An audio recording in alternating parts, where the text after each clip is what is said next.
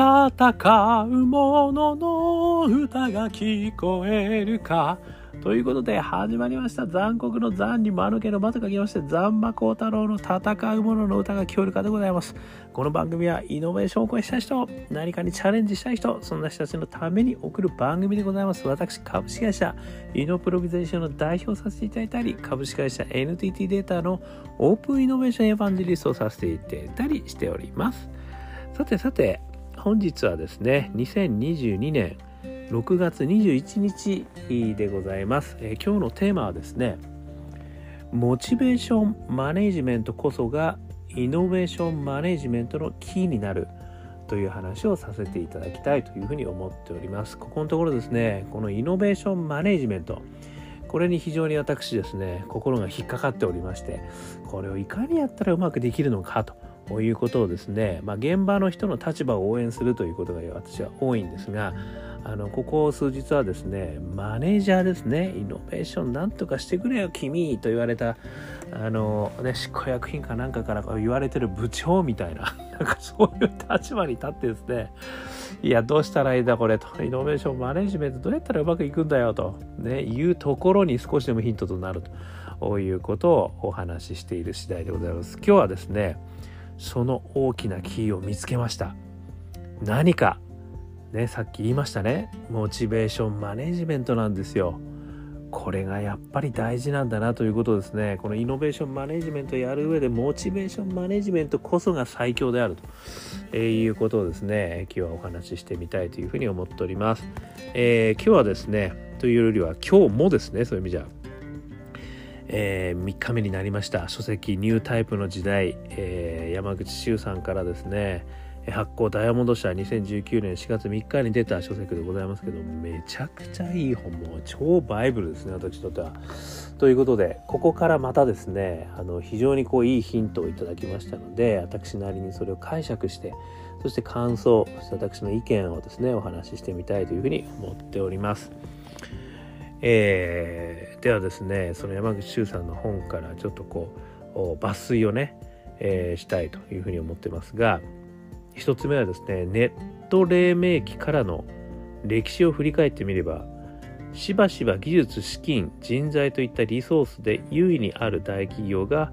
相対的に劣位にあるスタートアップと戦い敗れている。これはよくありますよね。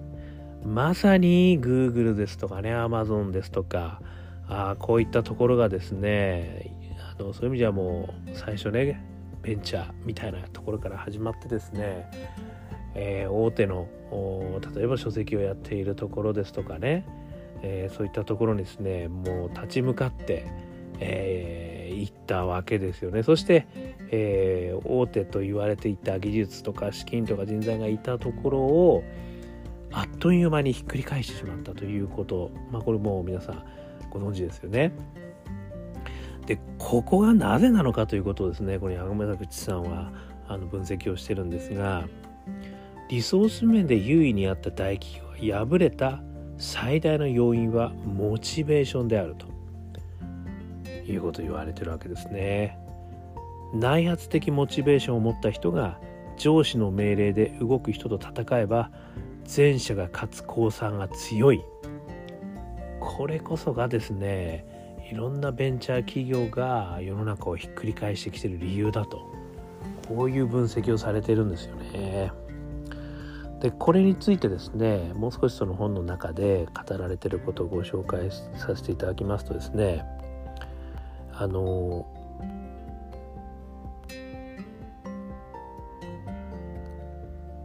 南極大陸この事例がですねあの南極大陸のレースをやったと、えー、いうことがですね、えー、あったらしいんですね。でこの南極大陸のですねあの到達点レースこれがですねアムンセンさんとスコットさんという方が競ってやられたらしいんですけどでどうも20世紀の初頭はですねあの帝国主義国家にとっては非常に関心事だったということでですねこのアムンセンさんっていう方はですねノルウェーの探検家らしいんですがもうちっちゃい頃からこの極点への一番乗りを夢見てですね人生の全ての活動を南極点到達に、えー、かけていたという方らしいんですね。で例えば子供の頃にですねあの極点の寒さに耐えられるように窓全開にして、えー、寝てたとかねああのいろんなあのこの稲剃りとかスキーとかキャンプなどの知識技術ですね。こういうこともちっちゃい頃から積極的にやってたというまさにそのためだけに生きていた。これがアムンセンさん。ただもうある意味アマチュアですよね。全然名前も知られてるわけではない。もう個人的にそういうことばっかりやってきた人。対してですねこのスコットさんという方はですねこれはあの軍人エリートですね。でイギリス海軍の少佐で、えー、軍隊で出世することを夢見てたと。でこのスコットさんには、まあ、ある意味ね町長からこの帝国主義のね象徴として、えー、頑張ってこいと。いうことをレースに出てこいと言われた方なんですね。なのでこのスコットさん的にはまあこれでねいい成績を取ってそして、えー、町長に認められて出世するぜと。こういうことを目指していた人ということですね。でこれがある意味ですねこのアムンセンさんねちっちゃい頃からもうこういうことに南極到達を夢見ていろんなことを地道にやってきた人でも全くのアマチュア全くの何の有名人でもないし金も何もないみたいな人。これがスタートアップと同じ感じだと。でスコットさんはねそういう意味じゃもう帝国主義の海軍からもう指名されて「お前死んでもやってこい!」みたいな感じでねその代わりこんなに金と人材といろいろ与えるからみたいな感じこれってまさに大企業のこのイノベーションの同じようなことをやってくる人たちですよね。でこの2人がですね争ったらしいんですよね南極点到達。でどうなったか。でもうご想像の通りですよ。アムンセンさんが圧倒して勝ったらしいんですよ。これちっちゃい頃からいろんなことをやってきた。ただ素人で何も知られていない。そのアムンセンさんが圧倒的に勝ったらしいんですね。でこのスコットさんですね大変なことにあの途中でもう挫折してあの到達することができなかったということらしいんですよね。これがですね非常にあの象徴している事例であるということをねこの山口さんの本の中では言ってるわけですね。でこれはもう着目したいのが2人を駆り立てていたモチベーションであるということなんですよね。でこれをねこの事例この上司から命令で動くエリート対内発的動機に駆動されるアマチュアこの関係がですねある意味大企業対スタートアップの中の戦いで今までスタートアップが買ってきた一つの大きな理由なんじゃないかってことをねあの言われているということなんですよね。なのでこれがですねある意味イノベーションマネジメントの世界においてはですねモチベーションをマネジメントできるか要は内発的動機のある人をいかにそのプロジェクトに入れ込むことができるかこれが大きなキーとなると。でそれは大企業だろうがスタートアップだろうが、まあ、ある意味ね関係ないんですよね。でモチベーション内発的な動機でそれをやれるかやらないかそういった環境に置かれるか置かれないかということがですね非常に実は重要であるということを言われていると、まあ、ここまでがあの山口さんのこう本からね私が解釈したことではあるんですね。でこれでですねまあ私が思いましたのはですねまあだとすると、ね、スタートアップだけが勝つというわけじゃないよと。要はこのモチベーションマネジメントさえできれば大企業の中でもイノベーションを起こしてやっていける人が出てくるっていうことになるよねということだと思うんですよね。なので何もスタートアップの先輩特許じゃないと。いうふうに思うわけですね。ただいずれにしてもモチベーションマネジメントを大企業の中でやるこの難しさということがですねやっぱり非常にあるんだなっていうところもね感じるわけですよね。まあある意味ねそういう意味じゃ三角形のヒエラルキーの中で、えー、やっているわけですからモチベーションを持った人もねそういう意味では会社のミッションというところに掛け合わせなければいけないと会社のミッションと自分のこうモチベーションがこう違うところにあったらなかなかねそこにモチベーション生まれないしでも会社のミッションはやらなきゃいけないしみたいなところにやっぱり非常に大きな難しさがあるこれはねあのここのところずっとお話ししてますけれども、まあ、企業経営のねこうやり方とそれからイノベーションマネジメントのやり方のこのやっぱり矛盾するところがあるんですよねどうしてもね。これをどう腹の中に入れ込んでいくか大企業の腹の中に入れ込んでいくかっていうことがこれは非常にあのイノベーションマネジメントのキーになるというふうに感じてるということですね。でその中の今回はモチベーションマネジメントいかに内発的動機のある人を大企業の中から育てて、まあ、もしくは応援していくかということにかかってるなというふうに思ったということなんですよね。でまあこれについてはですね私ずっと前からいろいろお話をさせていただいてますけどもやはりどうしてもやっぱり内発的なモチベーションを出していくもしくはそれに気づくでそれを応援するという環境ですよね。でやっぱりその長年大企業の中にいると私も非常によくわかるんですけども特にね B2B のビジネスとかであればお客様がねあのやっぱりこういうことやりたいと、まあ、もしくはお客様がどんなことやりたいんだということを拾いながらそしてそれに合ったあのビジネスをやっていくということなんでどうしてもですねあの請負型体質っていうんですかね。お客様がこうしたいんだよねって言ったことをあ分かりました。なんとか実現してみましょうっていうことをねやっていくという体質にやっぱりすごく慣れているということもあってですね。ましてや自分の内発的なところからこういうことやりてんだなやりたいんだよと、ね、お客様なんてやっぱそこからついてくるよと。お客様は新たに想像するもんだみたいなね。ところで許してくれるとこがなかなかないっていうことなんですよね。なのでそういうことに慣れてないんですよ。だからあのそういう育ち方をしてない人がやっぱり多いっていうことがねこれはやっぱり一つの事実としてあるんじゃないかなと思うんですね。でそういう人たちはじゃあそういうことができないのかっていうと絶対できるわけですよね。でおそらく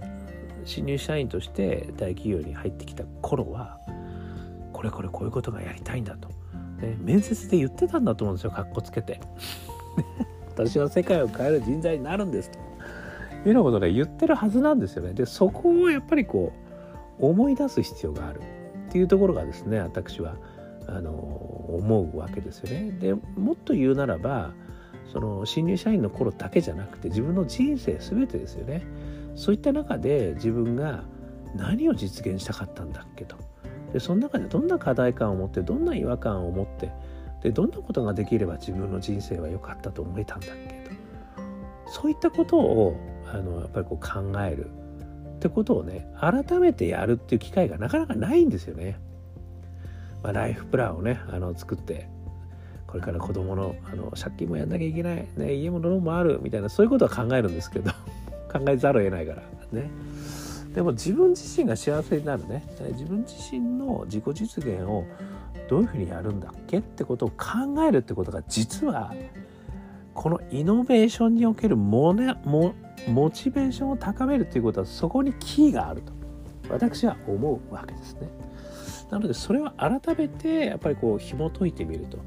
いうことをですねあのやる。それをイノベーションマネジメントの中に組み込む必要があると。いうふうに思ったということなんですよね。でそこであの何回かね私の方でもお話しさせていただいてるんですけどまあ例えばあのやっぱりそういうのをね一人でやっぱり考えるのって難しいですよね。だからやっぱりこう例えば上司の方とあのワントゥワンをねワンオンワンワンオンワンをやっていただいてで上司の方がメンターになりながらやる、まあ、もしくは外部からメンターが入ってもらってでその人自身でその、まあ、上司も含めてですよね。あの改めて自分自身のモチベーションって何なんだっけと。自分は何があれば燃えるんだっけと。でそれは仕事に限らず自分の人生においてそして今までの人生を振り返った時に自分でこういうことやりたかった人間だったのに。改めてちょっとこういうことやってみようかなみたいなことを思い出すと。ていうセッションをですねやっぱりやった方がいいんじゃないかっていうのが私の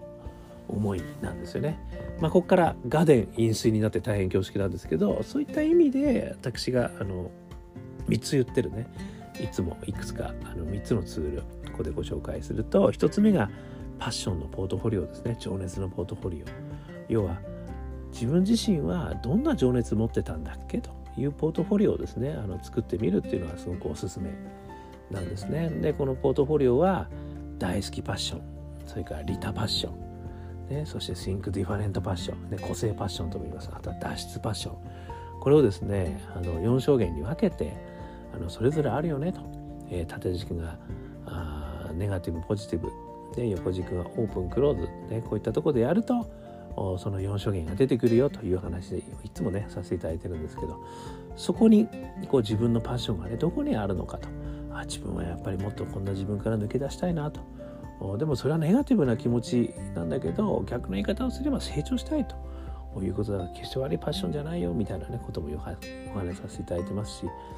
あとはねリタパッションでとにかく人が喜ぶことやりたいなと、ね、いうことが強い人もいるし。私のアカペラみたいにねとにかく好きでたまらないと。もう理由はないと。いうこともあるし。あとはあのスノーボードのね歩夢君みたいにとにかく俺は個性的に生きたいんだと俺の個性を発信したいんだという人もいる、ね、このパッションはどこがどうあればね、まあ、の正解間違いってことはないんですね。自分もでそして少しずつあるはずなんですね皆さんの中で。でそういったことに気づくと。いうことがまずはねこのフレームを使うとできる。これが1つ目。それから2つ目が自分軸と仕事軸のベン図ですね。これはまさに先ほどお話しましたけど今までは仕事軸ばっかりのミッションでねやっぱりやってるんですよね。でそこでこの情熱のポートフォリオから見つけた自分軸のパッション。それを自分軸の円の中に入れてみると。でそこと仕事軸のパッション。このベン図の中にね重なる真ん中のダイヤモンドになるところありますよね。でそこにいかにこう混ぜ込めていけるか。自分のパッションもそこにいかに混ぜ込めて、えー、仕事のパッションと混ぜ込んでいけることができるか。っていうことをねやっぱ自分なりにこう考えてみるとリセッションをするとですね自分から出たモチベーションを仕事のリソース、ね、会社のリソースを使ってうまいことやっていくというこれこそがイノベーターのイノベーションの種。が出てくる瞬間なのかなと私は思ってるわけですね。よし3つ目そこからパッションが分かったらじゃあ仲間どんな仲間がいるんだ？そしてそれでどんな世界を作るんだという大義を作ると。これこそパッション仲間大義のイノベーター3つのフレームワーク。これを意識してですねチーム作りをして大義を作ってそして社内の中で、えー、説得を続けていく。もしくはねもう社内にいられないみたいなことだったらなんとか外の、ね、リソースも使いながらやっていく、ね、こういうやり方はいろいろあるわけですからねまあそういったことがですねこの3つのあの私のこのツールを使っていく非常にこう意味にもあの今回の話はなるんじゃないかということを私は勝手に家電飲水で大変恐縮でございますけれども思ったということでございますね。いずれにしてもですねこの山口周さんが言われているモチベーションをいかにこう持たせること、ね、人から言われたことをやる。それよりも自分の内的なモチベーションから出てきたこと。これこそがイノベーションのもう真髄であると。でこれがやっぱり最終的には勝つんだと。私がいつも何回も言ってますけどもそういった自分の中から出てきたものはですね諦めないんですよね。やっぱりこうイノベーションのことってとにかく大変なことばっかり起きるのでそこでやっぱりこうね折れちゃうわけですね。でもこれが折れない。そのためにやっぱり自分の内発的な人生をかけたみたいなね話が出るとやっぱりいいっていうことにつながったなという話をさせていただきました。ねぜひともこの書籍ニュータイプの時代山口周さん書かれております。発行ダイヤモンド社2019年7月3日。この本はものすごくいい本でございますのでよかったら読んでみてください。ということを今日はですねお話をさせていただきました。私の解釈。ね。多分に私の解釈感想が含まれてますので、えーそれは、えー、私の意見ということでご了承いただきたいというふうに思っております。ということで、アンカー .fm もしくはね、えー、ポッドキャスト、Apple も Google もいろいろお話、えー、Spotify もね、登録していただくと毎日聞きますよ。あとはですね、えー、Instagram ですとか、Facebook、 LinkedIn もやってますので、よかったら残酷の座に丸けるま光太郎検索していただきますと、そこからコメントとかね、いいね、シェアをすると私と対話もできますので、よろしくお願いします。そして私がアカペラグループ香港ラッキーズで歌っております、中年ワンダーランド。中年不思議国と、ワブで検索していただくとですね、出てきますよ。これが元気が出る曲でございます。ね、中年の皆様だけじゃなく、みんなに元気が出る曲でございます。よかったら聴いてみてください。そして、えー、私がね、えー、頑張って書いた本もあります。オープンイノベーション21の秘密。一人からでもイノベーションはできる。ね、そんなことを書いてる本でございますので、よかったら、電子書籍、世界書籍のところで見ていただきましたら幸いです。ということで今日も聴いていただきましてどうもありがとうございました。それでは皆様頑張りましょう。また明日 you